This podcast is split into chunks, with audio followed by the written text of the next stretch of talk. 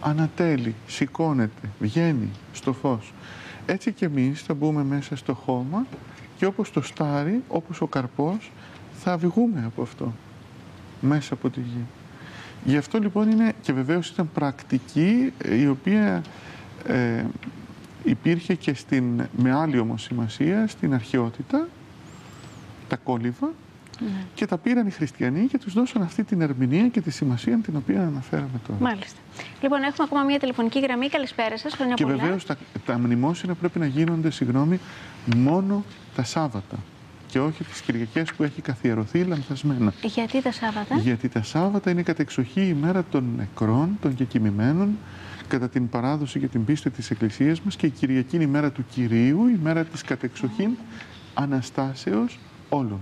Και αυτό το έχουμε προσαρμόσει λοιπόν στα μέτρα μας. Και αυτό το έχουμε κάνει στα μέτρα μας, γιατί έχει γίνει κοινωνική υποχρέωση το μνημόσυνο. Ναι. Και η Κυριακή είναι. Και δυστυχώς το μνημόσυνο κατέληξε να καλύπτει, να σκεπάζει το ίδιο το μεγάλο γεγονός της Ανάστασης. Την Κυριακή δηλαδή. Λοιπόν, έχουμε τηλεφωνική γραμμή, πείτε μου. Ανέστησε, χρόνια πολλά. Χρόνια πολλά. Παρακαλώ να ρωτήσω κάτι. Πείτε επειδή μας. Δεν έχω ξεμολογηθεί ποτέ. Ναι. Αγαπώ πολύ τον Κύριο και τους ανθρώπους. Ζητάω συγχώρες και συγχωρώ εύκολα. Δεν έχω κακία, δεν έχω μίση. Ποτέ. Κοινωνώ τα χριστιανά. Πρέπει να ξεμολογηθώ. Αυτό θέλω να μάθω. Δεν υπάρχει, λέει, άνθρωπος, ακούμε στις κηδείες που διαβάζετε, που να ζήσει στον κόσμο αυτόν και να μην αμαρτήσει. Να είστε βεβαίοι ότι ένας καλός, έμπειρος πνευματικός θα σας βγάλει πράγματα που δεν θα τα είχατε σκεφτεί ποτέ. Θα μπορούσα εδώ να σας έλεγα ένα απλό παράδειγμα, αληθινό, αλλά δεν θα ήθελα να καταχραστώ το χρόνο. Όχι, πείτε μας, πείτε μας. Ένα παιδάκι 7 χρονών έπαθε λευκαιμία, ασθένησε, το πήραν οι γονείς, πήγανε στο Λονδίνο, πριν χρόνια αυτό, και το παιδί χρειάστηκε να μείνουν περίπου 2 χρόνια οι γονείς, παλεύοντας με την ασθένεια στα νοσοκομεία, τα κατάλληλα που υπήρχαν εκεί στο Λονδίνο για την ασθένεια του παιδιού τους.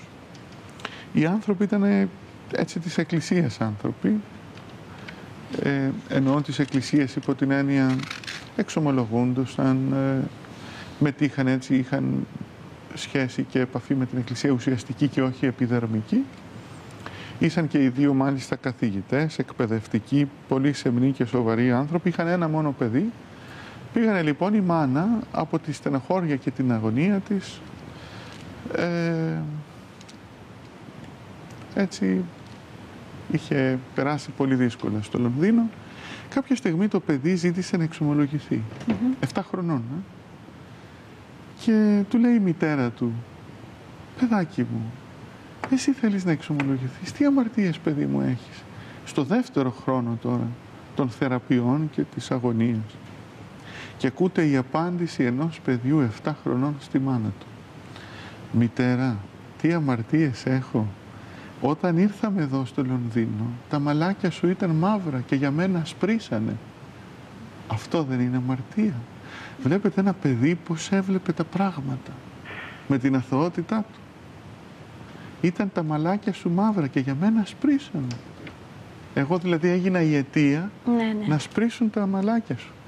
Λοιπόν, όχι ότι ήταν αμαρτία αυτό, αλλά θέλω να σας πω πως αν έχουμε μία άλλη αντίληψη της αμαρτίας και των πραγμάτων και της ζωής μας και του είναι μας και του εαυτού μας, θα βρούμε πολλά που χρήζουν της θεραπείας και της επεμβάσεως του μυστηρίου της μετανοίας. Ευχαριστούμε πολύ για τη συμμετοχή σας. Εντάξει, ευχαριστώ πολύ. Ευχαριστούμε. Και δεν ξέρω, Γέροντα, αν εξαρτάται κιόλας από την προσέγγιση που κάνουμε του Θεού. Δηλαδή, ίσως όσο πλησιάζουμε το Θεό, να νιώθουμε περισσότερο την αμαρτία. Βέβαια. Και... Ξέρετε, όλοι έχουμε την αντίποση, το ζούμε, το βλέπουμε, Νικήτα, εμείς πολύ έντονα δηλαδή στην εξομολόγηση, η πνευματική, νομίζω όλοι. Οι άνθρωποι όλοι έχουμε αυτή την αντίληψη, είμαι καλός άνθρωπος, καλάθια. Ο Χριστός δεν μας θέλει καλούς ανθρώπους, ρε παιδί μου. Δεν είμαστε εδώ για να γίνουμε καλοί άνθρωποι. Ένας ληστής, δέστε εδώ, τη Μεγάλη Πέμπτη, τη Μεγάλη Παρασκευή, Λοιπόν, ένας ληστής, ένας απατεώνας, ένας καταδικασμένος... Συγχωρέθηκε. Έγινε, λίστεψε τον παράδεισο. Έγινε πρώτος, μπήκε μαζί με τον Χριστό, έτσι. Και ο παράδεισος δεν είναι τόπος, για να πούμε με την ευκαιρία αυτή που νομίζουμε ότι η κόλαση και ο παράδεισος είναι τόποι. Δεν είναι τόποι, είναι καταστάσεις, τις οποίες ζούμε από αυτή τη ζωή. Λοιπόν, ένας ληστής που ήταν κακός άνθρωπος, ένας απόβλητος, ένας καταδικασμένος, από τα συστήματα μάλιστα του κόσμου, που παράνομος, ένας παράνομος, έγινε Άγιος. Και ένας μαθητής, ο Ιούδας, που ήταν μαζί με τον Χριστό όλα τα χρόνια και τον ακολουθούσε και είδε θαύματα να γίνονται μπροστά του, τον πρόδωσε και τον παρέδωσε. Λοιπόν, εδώ αν είπαμε και πριν, ανατρέπονται και αντιστρέφονται τα πάντα. Στην Εκκλησία, η Εκκλησία καταρχήν είναι ένα θεραπευτήριο χρονίων παθήσεων. Δεν είμαστε εκεί γιατί είμαστε καλοί, είμαστε εκεί γιατί είμαστε κακοί. Όλοι, αμαρτωλοί. Παπάδες, λαϊκοί, όλοι είμαστε στο ίδιο καλάθι. Και να ζητούμε τη θεραπεία μας. Και ως άρρωστοι είμαστε στο νοσοκομείο για να θεραπευθούμε. Ο κατεξοχήν τόπος της θεραπείας της ψυχής είναι η Ορθοδοξία. Γι' αυτό είπαμε δεν είναι θρησκεία. Είναι η θεραπεία της θρησκείας η Ορθοδοξία. Πατέρα Ειρηνέ, οι περισσότεροι από εμάς ακούγοντας τον Χριστό σαν έστη, άντε να κάτσουμε και 5 λεπτά για να φιληθούμε και με τους διπλανούς μας και μετά φεύγουμε. Ναι. Αναστείτο ο Χριστός και διασκορπιστείτος σαν οι εχθροί αυτού, λέει ο παπάς αμέσως μετά, και δίνει εφαρμογή, φαίνεται η εφαρμογή του στίχου αυτού, του Δαβίδ, στον λαό μας που φεύγει να πάει στο σπίτι του. Ξέρετε, υπάρχει μια κακή παιδεία σε όλα. Εγώ νομίζω προσωπικά ταπεινά φρονώ ότι έχουμε ανάγκη ουσιαστικής παιδείας, την οποία βεβαίως δεν θα τη λάβουμε από τα σχολεία μας. Από τα σχολεία μας θα λάβουμε άλλα πράγματα, ασήμαντα και ποταπά, ίσως, με τα νέα εκπαιδευτικά συστήματα που έχουμε. Αλλά λείπουν οι γιαγιάδες, ρε παιδί μου, αυτό είναι το πρόβλημα. Αν είχαμε έστω γιαγιάδες και παππούδες, τώρα σάλεψαν και τα μυαλά των μεγάλων. Αν είχαμε παππούδες και γιαγιάδες, τα πράγματα θα ήταν καλύτερα.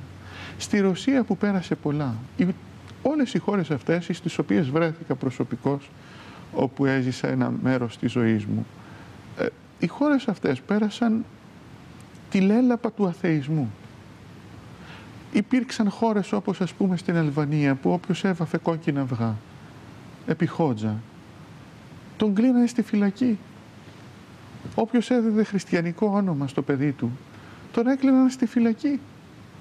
Και μάλιστα ένας εκεί, έλεγε ο Αναστάσιος, ο Γιαννουλάτος, δεν ήξερε ένας Ρωμιός, ένας Έλληνας εκεί από τη Βόρειο Ήπειρο, πώς να βγάλει το παιδί του και του έδωσε ένα όνομα Ισουέλα.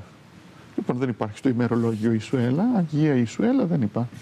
Αλλά τι σκαρφίστηκε ο έξυπνος Ρωμιός, που την πίστη του δεν μπόρεσε να την ξεριζώσει κανείς. Έβγαινε και φώναζε Ισουέλα το παιδί μου, που σήμαινε τι, Ισουέλα.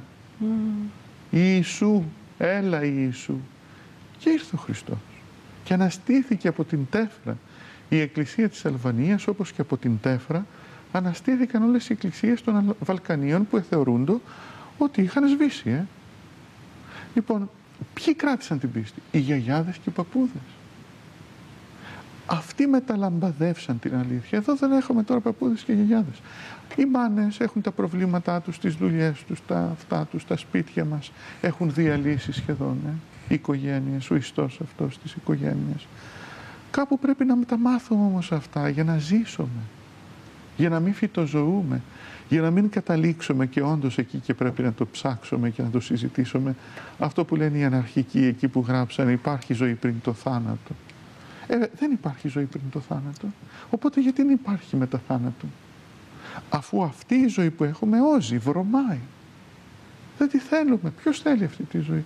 Πόσοι φτάνουμε στο σημείο πολλές φορές να πούμε δεν τη θέλω τη ζωή?